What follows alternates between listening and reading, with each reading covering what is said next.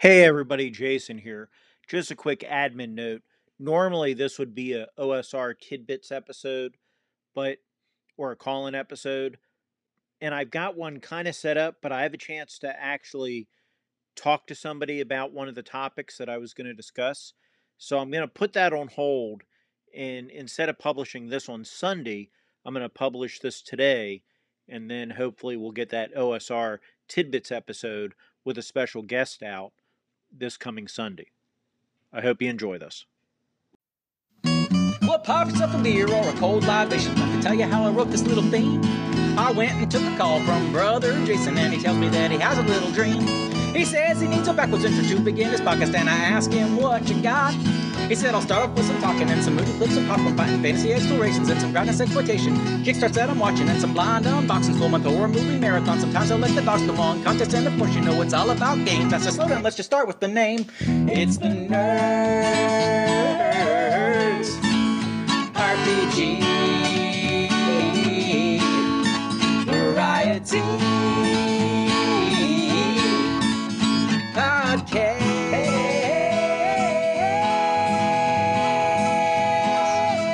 the other Jason. Welcome back to the Nerds RPG Variety Cast. I'm your host, Jason. Today is another segment in our year of Albert Pyun, the year of Pyun. Albert Pyun, of course, legendary filmmaker that passed last year. And I decided to celebrate his life by reviewing one of his movies every month this year. And I've got a good friend on with me today, Spenser, also known as Free Thrall from Keep Off the Borderlands. Hello, Jason. Pleasure to be here. And what movie are we talking about today, Spenser? Um, we are talking about Alien from LA, and um, I haven't written down what what year was this? This is 19, From 18... 1988. Of course, the the standout of this is this is Kathy Ireland's first major role, starring role. Mm, mm. I'm not sure what else she went on to do, but um, uh, she was in uh, a she was in a, a sports comedy called Necessary Roughness. Um, all right. She she's done some other things. Uh, Mm. Necessary Roughness is the thing that pops up in my head, but but she did other things. She was in they did a, a airplane style send up of Lethal Weapon movies called Loaded Weapon. She's in that. Oh yes, yes. Um, Oh, she's I've in seen- I haven't seen that in a long time. Yeah, I haven't either. Yeah, with um, was it Emilio Estevez and Sam Jackson? I think. Um, Yeah. I remember right. Uh, Mom and Dad Save the World, Miami Hustle.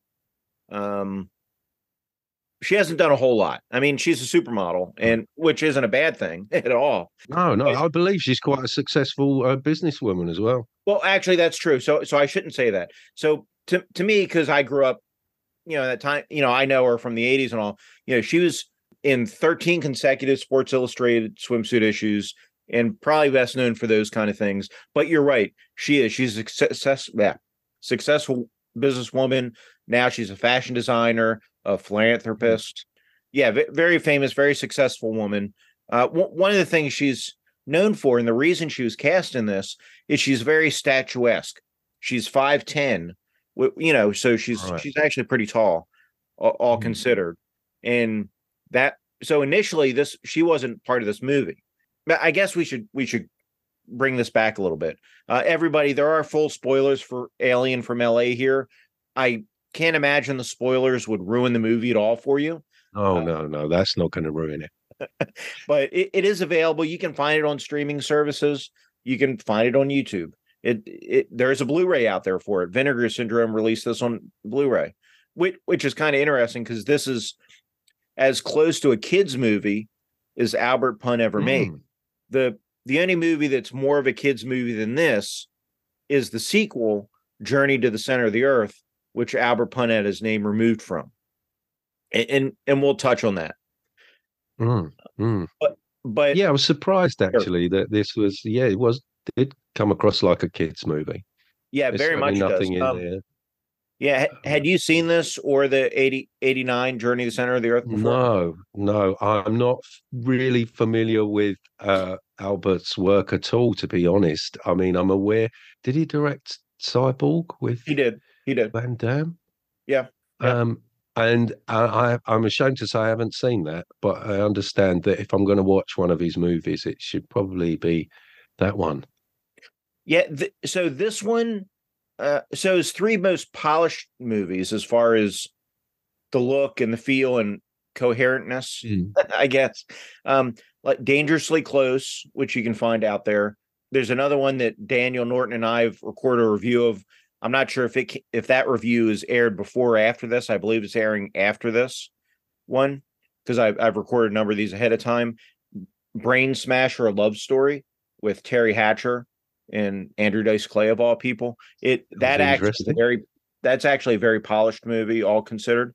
Quick background for here: this is made by the Cannon Group, and when we hear Cannon, we know it's quality. They made the best movie of the '80s, hands down, mm-hmm. Golan and Globus the idea here that he was hired to do Journey to the Center of the Earth. And he said, I'll do the job if you let me make this movie I want to make, Alien from LA, this fairy tale movie. And, and it was kind of his version of Journey to the Center of the Earth. And he said, I'll make it mm-hmm. for a million dollars. And they said, sure, we'll let you do that.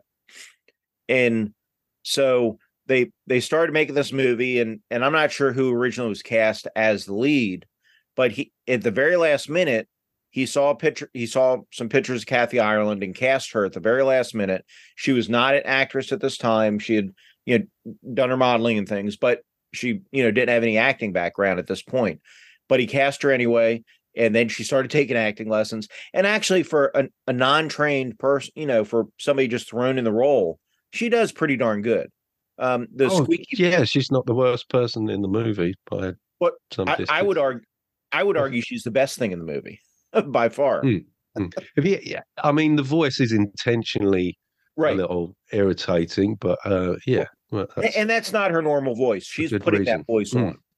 Wanda, the creep broke up with you over your answering machine. I just want to know why he broke up. He doesn't like you. Thanks, Stacy. You should have gone blonder.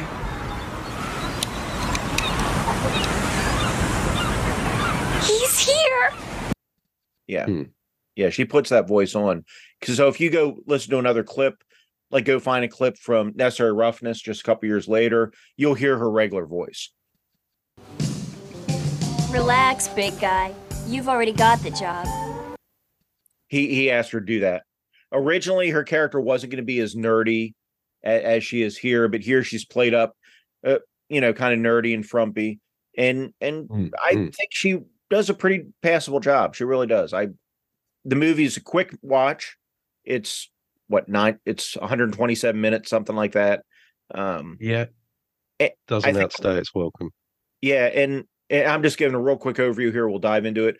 The mm. I think just to hit the kind of the cinematography stuff and and, and the overall stuff, I, I think the plot moves pretty well, makes decent use of the time. I don't really think you get too bored in it the music is is fine. It, it, doesn't stand out, but but it but it's okay. The cinematography is inter- interesting because we see some interesting cuts in here and, and some interesting transitions. And um, maybe we can talk mm-hmm. about that. But there there are a variety of kind of different transitions he uses. He plays around a little bit. It, it's a little bit depending on the cut you see of this film. It's a little bit dark.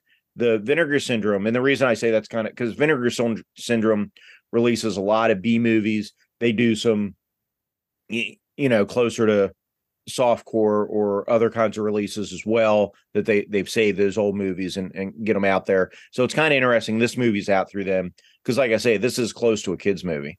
Um, but uh, hmm. all in all, it, it's it's kind of an interesting watch. I do recommend people check out. But if you want to hear us talk first, I, I think we're about to get into it. Suspenser, what you said she's not the worst person in the movie. So so maybe we we, we tackle tackle the acting here. Yeah, I, I wouldn't um I would say script wise the actors aren't given a lot of you know a, yeah. a, a lot to play around with. Um and I don't think anyone's terrible here. You know, they're all they I they clearly know what movie they're in and right. they're uh, you know they're just helping it tick along. Um, uh, I've I wrote some notes down while I was watching the movie, and they're probably possibly a little mean, and you know, uh, kind of poking fun at it. But then you know, uh, so the the one one of the first things that struck me was that the dialogue is it's almost as if it's written by a, a child. It's very, very uh, simple, basic dialogue, and um, oh, you know, which is fine for the movie. It is, as you say, it does. It does feel like a kids' movie, and I would happily let any. I don't think there's anything too disturbing in this Mhm. um, for for kids. No, I think this. Um, I think this is something you could watch. I, I, I don't know. but I'm trying to think of an age cutoff here. I mean, there's no, there's not really any. Vi- uh, I mean, there's a couple tussles, but they're not. There, there's no graphic violence at all. There's No, no, no. there's no gunfire or anything like that at all. There's No. no, nudity That's- at all. I don't think there's any interesting. Yep. language.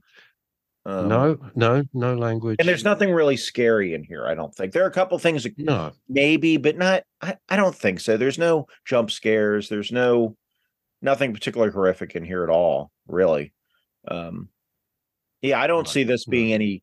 I, I definitely think you could watch this with kids. Um, I think you watch it with them, yeah, yeah. but but I definitely think you could. Um, I think and, the, and it opens most, up as the I, I guess real quickly i'll turn it over to you sorry it does Sure, open up sure. saying it's it's a fairy tale the the opening Right, on right, right. screen t- tells you it's a fairy tale so i I think that's kind of what they're going for here Right. Well, I'm not sure what cut I watched because uh, I've heard it's dark, uh, but the one I, that didn't, I didn't get that from watching okay the so version I saw. It didn't didn't seem to be too dark for me. yeah you may have seen a rip of the blu-ray then depending what you saw Right, or right. some of the the, the streaming ones out there now on the streaming services are from the blue Mm. are the better cut are the better from the blue right. so yeah Okay. Yeah. Yeah. And uh, yeah, it didn't look bad. Um, you you mentioned the soundtrack there. It's certainly the beginning of the film. The that's very high in the mix, and it appears to be doing a lot of uh, heavy emotional lifting for the for for uh, what we what the characters are, are meant to be conveying.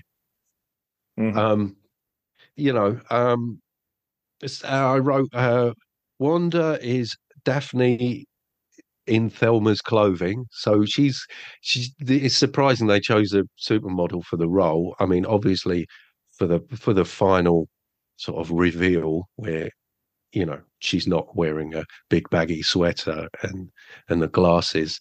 Um, uh, you could see, you could see that coming. Um, Oh yeah, a, a mile away. One of the reasons Yeah, was yeah. I, I mentioned the the five ten, which y- you know might not sound that tall these days, but the because she was pretty tall, the that was the reason because he wanted to offset her from the Atlanteans, and he and he wanted to, you know, so there. I guess maybe we should give a, a quick synopsis of the movie, but because of her height in Atlantis, she's you know falls with the trolls, right?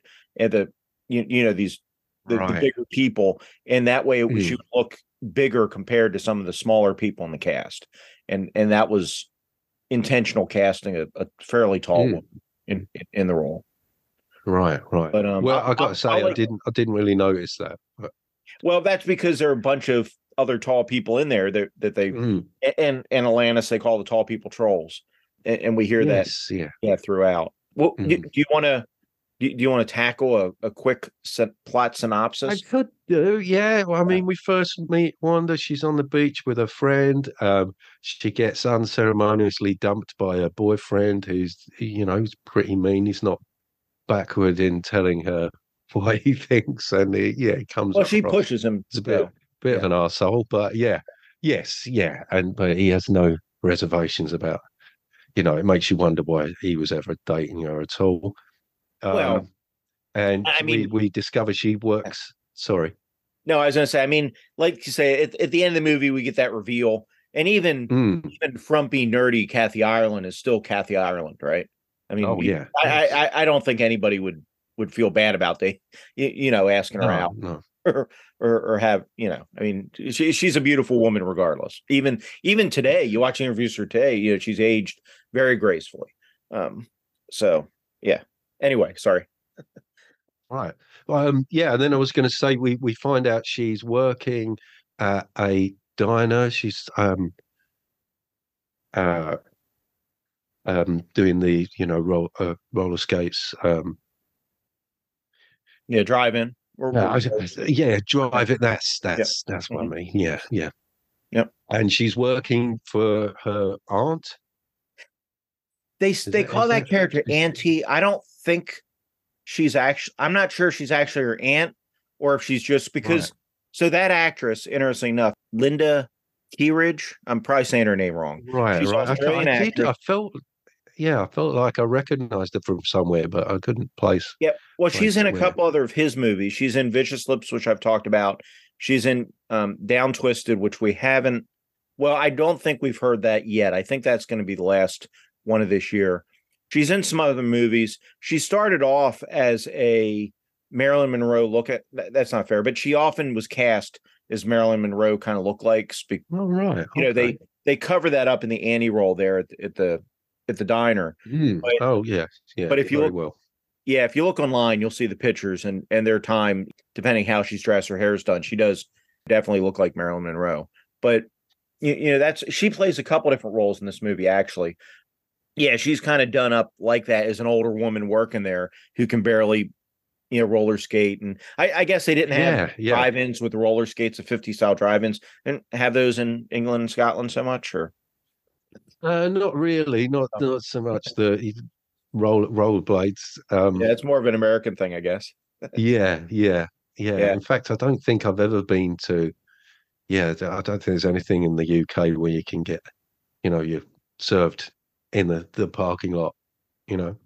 Right. Th- this is what you see at, out of a your classic 50s thing. You'll see this if you watch um, Happy Days. Uh, of course, Mm, if, yeah. if you watch um, Lucas's Oh, American Graffiti. American Graffiti. Is yeah, that what you're it. thinking? yeah, yeah. American Graffiti is what I'm thinking of. You, you'll you'll Is see that, that. that's- that was Lucas, wasn't it? Or was it? No, hang on. Um, Okay, now now we need to look. For I thought it was Lucas, um, because hmm. that's where we first see Harrison Ford too. right. It is who made American Graffiti? Lucas. Yeah, it is Lucas. Yeah. Right. Yeah. Okay, Okay. with that with that sidetrack out of the way. I mean, the the closest we've got is the drive-through McDonald's, which we do have, but that's all. You know, it's a very different setup, isn't it? Yeah, it's a, it's it's a little bit di- different, isn't it? You, you don't have people coming up in roller skates, which is, is probably the No. best. so so we have we have Wanda, who's you know a kind of nerdy girl, works this drive-in. Go, go Yeah, ahead. yeah. She's feeling a bit down because yeah, she's just been dumped and she's wondering what to do with her life, and she receives. Oh no! Bef- before we get that, we actually get a clip of her dad Mhm. over in North Africa. Yep. He's uncovered a temple underneath his own house, I think. I'm not entirely sure how that works. And then we see him discover this tunnel and he's there's something chasing him. Um I'm trying not to think. There's like a sort of a skeleton or something. Um no, not not at that point. So he he something uncovers spooks him, doesn't it? Uh, Well, yeah. he no, he finds He- the he finds the tunnel and he fall and, and he ends up going down and falls down this tunnel. I think yeah, he built. yeah. I, I think he built on top of the the dig site. I think that he, he just has his, his- right. S- yeah, he's an that makes more archaeologist. Yeah, he's an Yeah, yeah, yeah. archaeologist. They they Mm. kind of lay that in the beginning of the movie. He's been out for gone for ten years, and her mother's gone, so she doesn't really have anybody. But he, yeah, I think he just has his where he's living built, built. on top of the dig site. Yeah. Yeah. Oh, yeah, that makes more sense. yeah. The the Um, skeleton all comes when when she finds it. Right. Yes. Yes. So it's just. Oh, that's right. Yeah. Yeah. He's just wandering down the tunnel and then uh disappears into a big hole. Yeah. And um then we see her receive a letter from. I'm not sure who it's from, because there were no witnesses to the event. And this opens up all kinds of questions. But she gets a letter saying that her father has died because he's fallen down a bottomless pit. Yep. And uh, that just, yeah, I don't, that's never explained how anyone knew where that was, why it was decided he was dead, why the they know the pit's bottomless when nobody seems to know it's there. Um, there's all kinds of stuff going on there. Yep. And she decides she's going to go out to Africa and find out what's happened. And that's her calling. You know. Right. Mhm. So um yeah, and I think and then then it cuts to her wandering around his apartment being Right, she- uh, Yeah, so so his um his coworker there, or you know, That's other, right. other scientist man that works with him. Uh, he- he must have been the guy who sent the letter. Yeah, he sent the letter. He sent a plane ticket. Um, one of the things, Cat, the boyfriend the dumps Wanda, tells her, you know, you don't want to ever want to go anywhere. You never want to change. And yes. takes she she Mm. actually looks up to the heavens. You know, there's a fairy tale, right? A- And, she says, you know, please, I'll change. Send me send me something. And she gets this letter. Their father and then she gets died. Yeah. Yeah, but and and a plane ticket to Africa to sort out his will. So she See, makes- I'm leaving out all the all the the fairy tale romance stuff. right. So she um well we get that later in the movie. She but Yeah. she takes plane ticket, flies to Africa. Um he shows her his quarter, her father's quarters. She sees there's Mm. pictures of her all over there that he hadn't forgotten about or that he, you know, Yeah, yeah. and she's really tired. So the so the coworker or the the the other researcher, you know, her father's mm-hmm. friend, you know, leaves her to sleep. When she wakes up, she starts poking around. She uh, falls mm-hmm. down into the dig site. Yeah. And she ends up eventually finding the the the entrance where, where the hole is. She hits something which causes an effect. We have Indiana Jones style booby trap. Yes, Yeah. very much so. Yeah, Yeah, and that's right. The rolling balls and the Mhm. yeah. and that's what hits the skeletons, which then cause the, the pillars to start falling, and and which Yeah. kind of causes her to run down the tunnel to the hole and falls down the hole, li- like her Mm, father. did. Yeah, yeah, Yeah. And that's uh, that's um, yeah. I think that's all really done quite well. That actually, it's uh, Mhm. yeah, yeah, really effectively done. It, it is. Um, the, the the only other kind of setup we get when when she first gets her father's quarters, or when she wakes up, she's looking through his books, and she finds a journal or something right. talking Yeah. about Atlantis and her father's Mm. theory that Atlantis was a spaceship or that humans come from Atlanteans, come from aliens, and the, the spaceship had crashed. It ended up in the center of the earth, you know, millennia ago. And that was Atlantis in the center of the earth. And that's where, you know, the human species originated from. And Mm. And that's what he was looking for.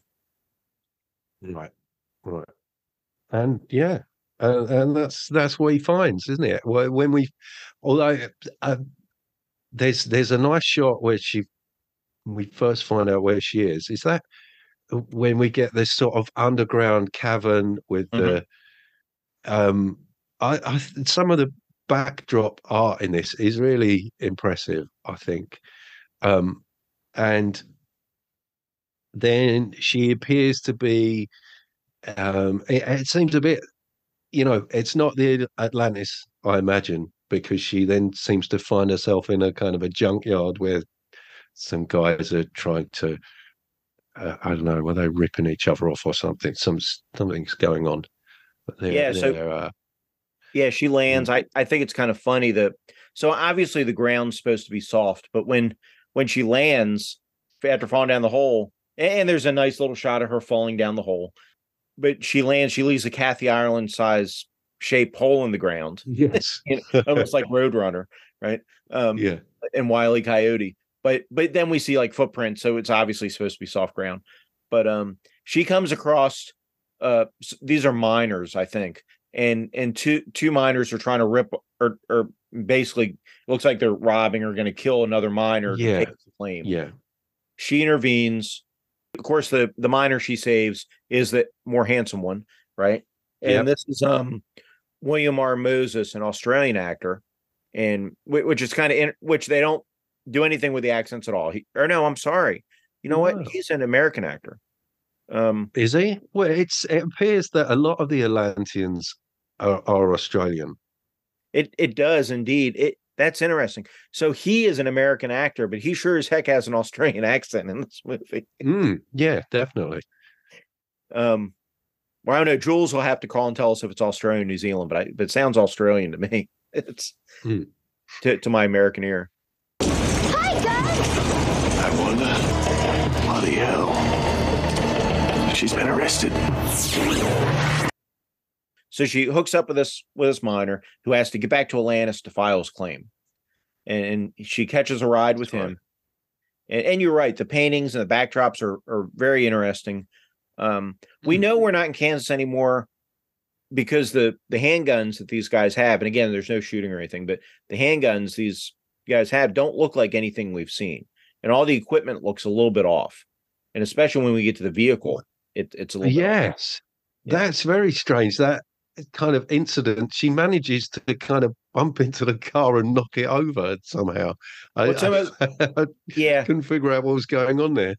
I, I thought initially it's because maybe she was too heavy, um, Mm. she's not a, a big woman at all, but I guess that's the troll thing. Yeah, Yeah, being right. which I didn't really didn't pick up on. well, they never really explain it. You you just get Mm.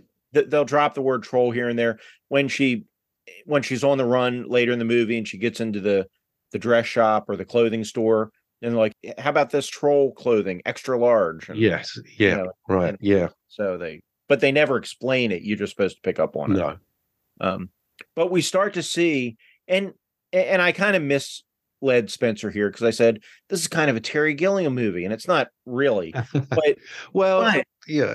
yeah, go, go ahead. I mean, there's there's there's obviously there's an influence there. I mean, what I got from it was that somebody watched the Terry Gilliam movie and thought Yeah. I could do that, uh, but uh, you know, and they had a shot at it. And there's there's this this sense that uh, a lot of the costumes and stuff is uh, created from kind of found objects and things like that, and that's quite Gilliam esque. And then you've got um use of lenses and things like that that you'd see a lot of in Gilliam films. and and the government. about that. Oh no, go ahead. If you need to do something, that's fine. And and Oh, it's gov- all right. It's all right. I've just got an interloper. oh, that's fine. the interlopers are welcome. Um, um the it the government as well which we haven't got to yet but the you, you know kind of the, the the government of atlantis also falls kind of in that gilliam thing right where where Mm. they, they've got you, you you know this is not real and follow the government and y- yeah, yeah, you know this kind of dystopian um you know fascist government that's kind of also twisting the narrative and and, and telling people you know obviously the official state word you know everybody knows it's a lie but they they they tread the line because they're scared of the secret Yeah. and everything and, yeah, yeah, yeah, Yeah. So, um, yeah, and that's interesting. It, um, uh, but yeah, it's not. I, I w- wouldn't be fair to compare it to right Gilliam stuff. Yeah. I don't think. Um, but but I can certainly understand why you you pointed that out. I saw it almost straight away. You know, Yeah. picked up on that, and um, yeah, the the actual, you know, the sets themselves are pretty good. Pretty the way they've created this sort of underworld um thing. I was getting that you know, there was a bit of kind of 12 monkeys in there, and there was a bit of even kind of Blade Runner esque, not to, you know, I don't want to put images in people's minds that, uh, that it, it doesn't quite pull off, but but it's the that's what he's going for, isn't it? yeah it, it is and and in fact his blade runners was one of his influences in, in making this um so yeah i i i don't know it's it's up to you i i don't know if we need to hit the the whole plot but basically she gets down there she gets into atlantis she starts looking for her father you, you see that that there's news reports that that Mm. anybody from the surface world's called aliens she um is looking for her father. There's news reports the government has captured an alien and is who's trying to invade L or invade Atlantis, and they're interrogating him. And then the official news station says aliens don't exist. You, you know all this story about the government having aliens false, and and Gus, the miner she helped, kind of helps her try to find her father, and then the secret police find out she gets kidnapped. She gets taken to this underground fighting ring, and it's of course at this point we see Deep Roy. Um, Deep Roy is I well you see Oh, that's right. Yeah, yeah, Yeah. yeah. Um, With the eyelashes things Yeah, going eyelash. on, and uh, uh, yeah, people will know him as the um Oompa Loompa in the right. Willy Wonka remake, Charlie and the Chocolate Yeah, Factory. Charlie and the Chocolate Factory. Yeah, right. Yeah. She ends up meeting up with Charmin, who's a you, you know ha- another handsome troll who helps her save her at a couple points. Eventually, she gets captured um, by the government. She gets taken to the supreme leader, who- or I forget what his exact title is, and and they're deciding whether they they're going to return her and her father to the surface or kill him. And then Gus, the miner, who has found a scientist who has a professor who has a way to the surface, breaks in, grabs them, helps them escape, Hmm. and they they finally get returned to the surface.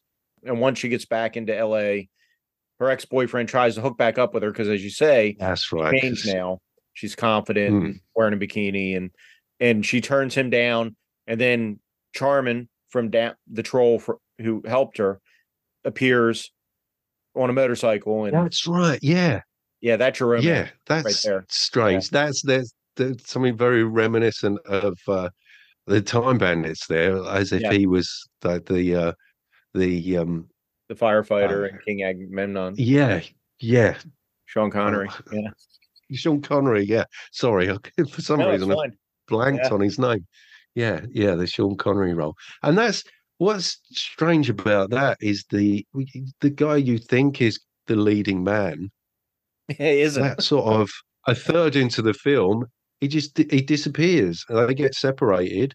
Then this new guy's intro, in, introduced, and he's immediately kind of the love interest. You know, without much, I- you know, Yeah, I think the reason they did that much and- backstory there. Th- this falls back into why I see this as a kids movie, and and and the fairy tale because Gus, our minor, who's the he, I mean he is the leading man of the film. Let's be honest, Yeah. and and he ends up helping her through most of the movie. They get separated, but he does eventually. He's eventually the one that does save them and gets them to the surface, Hmm. but he's not the love interest because he already has a a, a lady friend in this in this world, right? And and she's actually played by Auntie Pearl, L- Linda Mm. um, Keeridge or Keeridge. She owns the bar or whatever, and, and the blonde who owns the bar that's played by the same actress. You know, because he already has a love interest, and there's a kids movie showing him leaving it. I mean, there are plenty of kids stories where you, you know somebody leaves somebody for somebody else, but I think that's Mhm. why we don't see him romantically with her because we're not seeing him, you, you know, cheat on his existing or leave his existing lover or Yeah. partner for her. So Mhm. I, I think that even goes more into why it's a kids movie. Um, All right. I see. I didn't get that. What I, it seemed to me that for some reason he was no longer available for that part of the shooting, and they had to introduce somebody else. Um, yeah, it may be, who knows? uh, because, they- because that's very quickly done. This new guy dropped in. There's a bit of an interchange where sh- he shows interest in her, and she's like, well, kind of back off, and then before you know it, they're uh, yeah, they they appear to be uh, uh, a couple, um, and yeah, he helps her to kind of while she's on the run Mhm. before she gets picked up again by the government, and then he disappears, and then we see him obviously reintroduced at that in that final scene. right. So that's kind of the the quick and dirty plot. It um Mm. I I actually think it, it worked pretty well, all told. It's not like you say, it's not perfect, but by any means. Um No, I yeah, I don't want to give people a wrong impression. Uh, I Yeah. didn't. It's it's not a it's not a great film, but I had fun watching it. I wasn't Mm-hmm. bored. Um, yeah, that's the that's the best I can say. so the But yeah, yeah, the sets supposedly are inspired by Alien and Blade Runner. You can definitely see the Blade Mhm. Runner. I and Yeah. like you say, you can see Terry Gilliam influence without a doubt. The it influence. you, you know, without Mm. it. Yeah, yeah. Is Um, yeah, I I don't know what else you want to say. I had a couple more yeah, go ahead. notes. Uh, All is that Helena Bonham Carter? Uh, there was a uh, there's like um a girl that's pursuing her, isn't there? That's uh, uh, Yeah. what was that actress? Um, This movie was filmed in South Africa. The Cannon Group, oh, Cannon Group, of course, are two, you know, Golan-Globus are two Israeli investors, and and at the time they had a a good relationship with some folks out of South Africa, and, and by this point point South Africa was starting to get under sanctions and things like that. And so there's Mhm. some money tied up in South Africa that you couldn't get out of South Africa. So they Right. made use of that by filming down there. And most of this was filmed in like abandoned gold mines, things like that. Um, but Chr- Christian Tr- Tuckris plays, or no, she doesn't play that character. She plays a, she's a friend in LA. Who plays that character? I, th- so there's a, um, yeah, she's got the, there's she's a- trying to inject her with the right. with something. Um, Um, what? I thought they yeah, she her, reminded me of Helen Bonham Carter. Just the the, the look of her. Yeah. Um, that yeah there's a Hmm. character that's kind of like a street person that immediately sees that um, wanda would be of interest she drugs her you know follows her around drugs her takes her and sells her to the boss of bosses deep roy for this underground fighting ring yeah.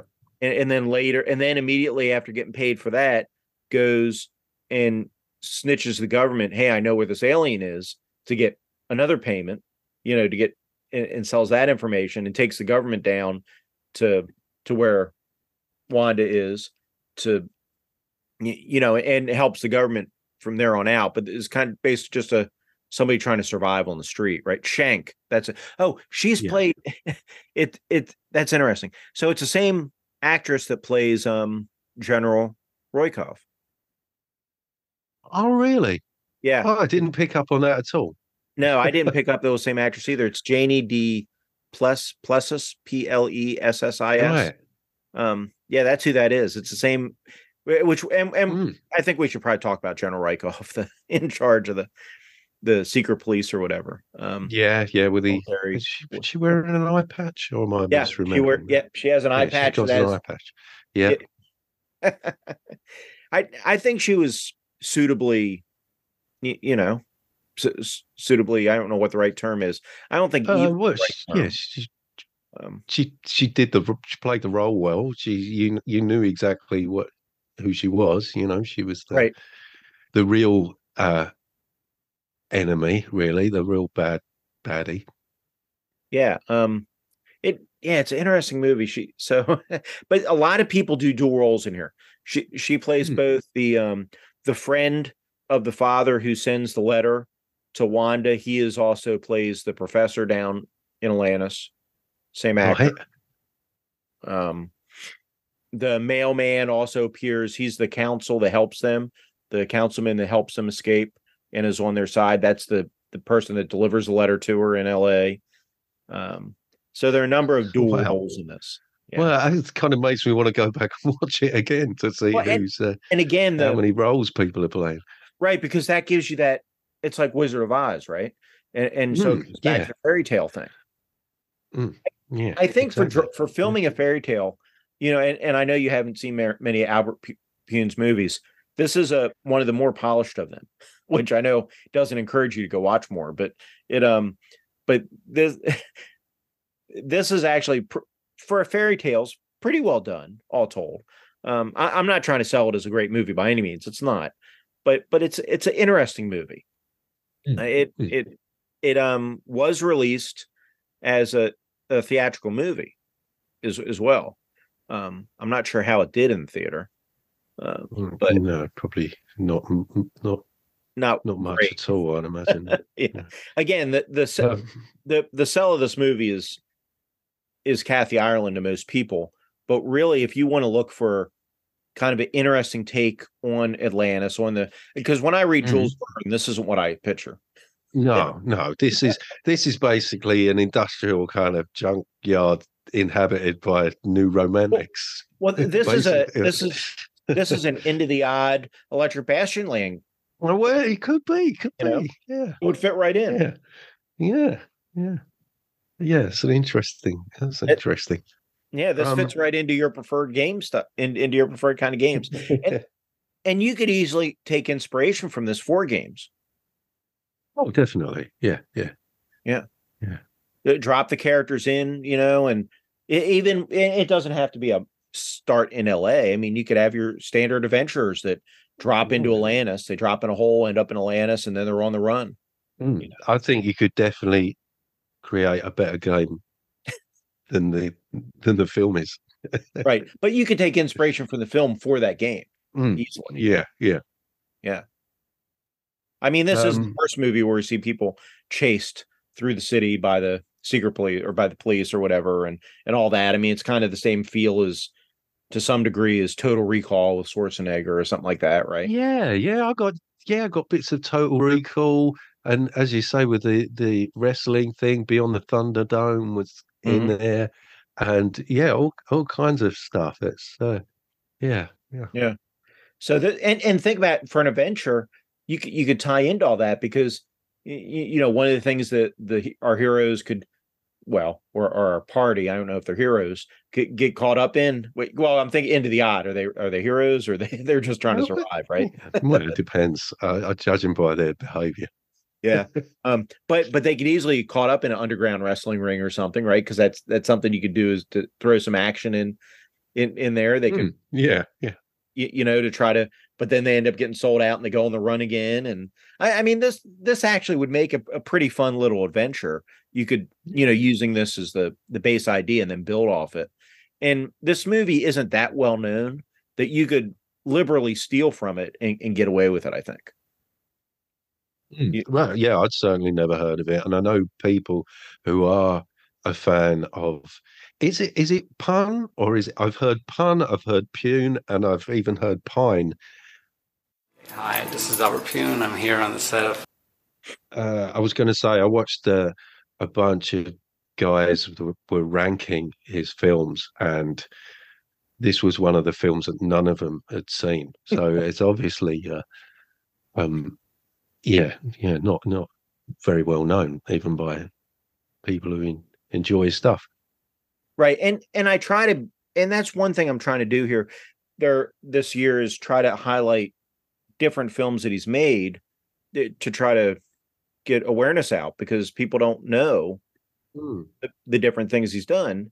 And there's a, a lot of things. I mean everybody's heard about captain america because they make make fun of it and everybody's heard about cyborg Oh yeah, he did Captain America. Yeah, yeah, yeah. yeah, and we the sword and the sorcerer, of course, which is I, I Mm. mean, it's almost required viewing for sword and sorcery fans. I think Sword and the Sorcerer is a very, you know, I mean, it's a '80s B movie, sword and sorcery movie, Yeah, but, but, it was, I was good. Yeah, I thought it was great as a kid when I I watched it. Probably Yeah, too young um, to so, to, to have watched it at the time, but yeah. Um, Doll Man is is another great one.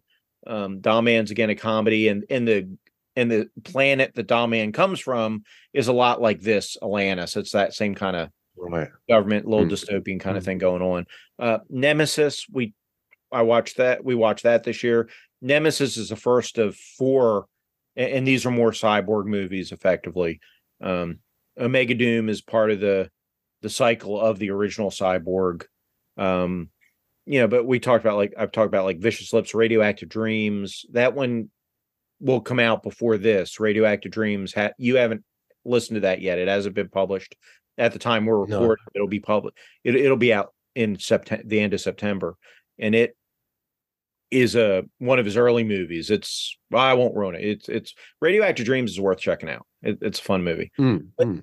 he's done and one thing i didn't cover this year at all is the kickboxer movies he made now he didn't do the original kickboxer with jean-claude van damme but but Right. Pyun did um kickboxer 2 kickboxer 4 um and- but he's Oh. done a ton of movies he, he really has Mm, and the mm. other and, and we haven't dived into he's done a, he did a bunch of like gangster movies crime movies you, you know we're going to talk about mean six wow. but we're not talking about um crazy six or postmortem or urban menace why take that back Po- postmortem's not a crime movie but the wrecking crew is uh, or a gang movie wrecking crew is but he's got a a, a wide, you know, his, his, filmography has a wide, vast kind of different movies that he makes. You know, Mm. um, we, and so I'm trying to hit a little bit of everything, with, with a aim more towards the earlier ones because they tend to be a little better than his his late late movies.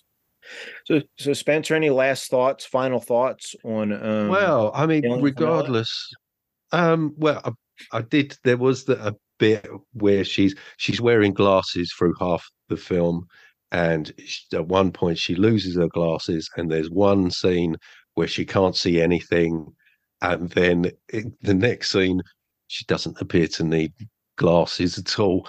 So, uh, uh, yeah, that's kind of uh, uh, just a little thing I noticed.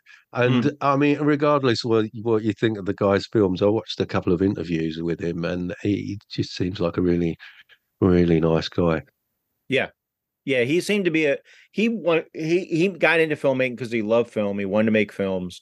You know, Mm. he he actually, well, you know, when you look at his his history, he he, he did a lot with Dino De Laurentiis, did all that, but he actually interned with Kurosawa, believe it or not. Wow. Um, yeah, he he actually in, interned in Kurosawa in in Japan. He traveled to Japan um, at a invitation of Toshiro Mifune. I'm probably saying that wrong, but to go for an internship. And oh, I'm sorry, I take that back. He he was supposed to intern on the Kurosawa film Oh. with Mifune Right, but- right, right. initially, but then he he did find himself working on a Mifune TV series under the tutelage of Kurosawa's director of photography, um, right. Takao Saito. I'm saying that wrong. Probably made Redbeard, but s- still, he he went to Japan for for this internship. He was a military brat, you know, Hawaiian, and grew up in Hawaii, but you know, he spent his whole life making these films. You know, some Hmm. with more money than others and more time Hmm, than hmm. others, but you know, he obviously loved filmmaking. He loved the craft. Yeah, the the process. Yeah, yeah, he, he worked with some of the you know i mean he's worked with some of the biggest names in hollywood here and there and it's it's really interesting um wh- when you look at the this vast legacy that he's left us so yeah, yeah. And thank you for introducing me to him because I, you know, I didn't know anything about him at all. Thank you, as always. It's always welcome to come on and uh yeah, have a chat Yeah. with you. excellent. So i'm, I'm gonna let you go but before we go i i want to say that you know spenser has the wildly successful podcast keep off the borderlands. I highly recommend you check that out. There's a link in the show notes. You were one of the first of the people so over the years anchor has evolved. We we all kind of started on the anchor platform you know and anchor's big claim to fame in addition to giving a free podcast and being easy to use and having a good a decent phone app was that people could call in on the phone app and leave messages. So it was a very interact way to make interactive podcasts. But then anchor was bought by spotify and they re- started removing features and removing features and things got worse and worse and people looked for other things. And you were one of the early you were one of the first people to jump ship to substack and so far maybe Yeah. you know are you you you seem pretty happy with substack It's working for me. I can understand that it may not suit everyone because what was handy about Anchor is it has the whole editing suite and you've got the, the sound effects and and and uh, music and stuff like that you can use. Um, I I kind of I enjoy the editing process, so I do a lot of that on um you know uh, Audacity and uh, I've recently been trying out a bit of um uh, what's the other one? Reaper's that's used by a lot of bug me. people. Reaper, Reaper, yeah, yeah. That's got some nice features. Although it's uh, it's got a lover, uh, it's got a whole load of things it can do, which are not necessarily much use to podcasters. So it can be a bit daunting. There's a bit of a learning curve. So uh, I'm I'm still, you know, jumping back and forward, learning bits here and there. Um, um, yeah, so I enjoy the editing process, which is why it's not such a bad because because when you're you're using um Substack, you you're basically lo- loading up the entire file as one, you know, one file that's fully edited. So there's there's no kind of features for you know messing around with it on there. Right. It's just something to publish your your, work. It's, uh, yeah, no exactly. You're just getting it out there. Yeah. Yeah. Is it so i haven't looked into substack much myself but i, I know there's also it, it's primarily or maybe not primarily but it's also like a blog is if somebody doesn't have could they just do their podcast through substack and not do anything else or is it kind of set up also Oh yeah, yeah, definitely, definitely. Um, yeah, basically you the it it's kind it's like a blog. People use it as a blog, but it's really um a platform for creating newsletters. Your your your stuff's going out to people who subscribe, and um, yeah, yeah. So yeah, I'm I'm you you're posting stuff up kind of as almost like an audio blog.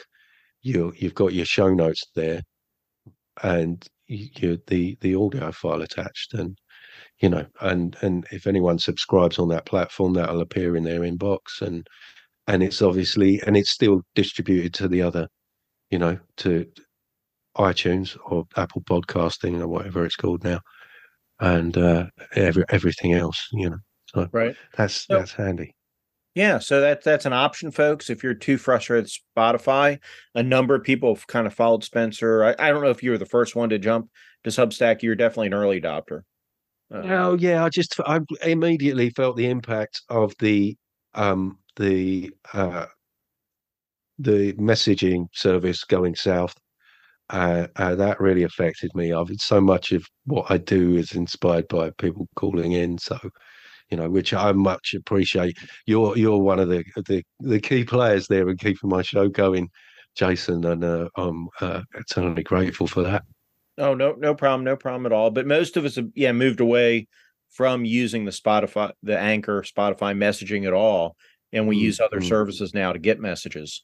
So Discord is particularly yeah helpful Yeah. for that. know, Discord or or for Americans, Google Voice is good, or for SpeakPipe is used. It's free throughout the world. So there's a number of different ways to do it, and, or email always.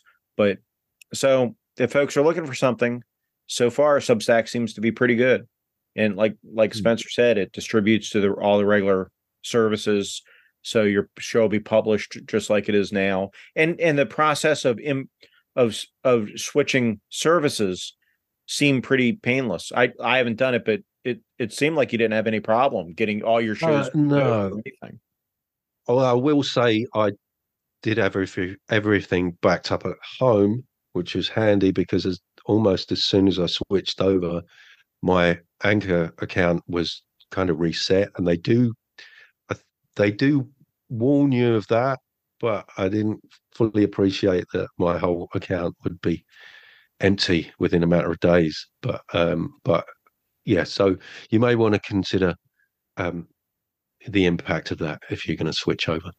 right? But you were able to upload your back catalog with with Substack, or Well, yeah, it, it transferred it across almost immediately. My whole back catalogue went as soon as I um, redirected the feed, and then once that was done, a couple of days later, I logged back into Anchor, and it was everything was gone. It was like a brand new account, okay, excellent. Well, which thank it- you. you know it worked out.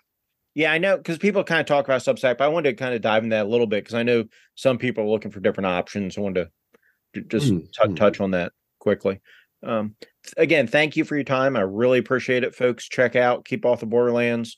Great, great podcast. Even if you know sometimes he's talking about games that. Now I'm, I'm kidding. The Spen- so what what Spenser does a good job on, in addition to into the odd coverage, is he kind of talks about different Kickstarters and, and different projects and and different games that he picks up and, and games that he he kind of dreams about maybe running someday. And um, Mm, yeah, yeah, I'm, I'm working on that. I, I I'm I'm looking forward to it. So, okay, take care, Spenser. You have Cheers. Thank you very much. And, and folks, we'll be back later in the week with another show. But until then, be excellent to each other.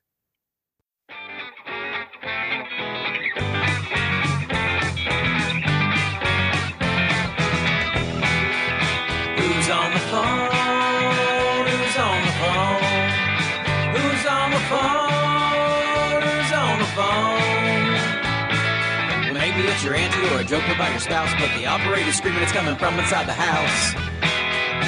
What's in the box? What's in the box? What's in the box? What's in the box? Well, the audience was pretty sure he took a pretty head, and the only question left is if I could shoot him dead.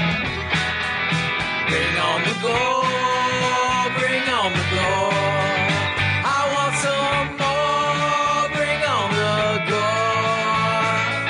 Butcher is a and your moil is by the tipper, and I'm assuming that's your partner back there in the wood chipper.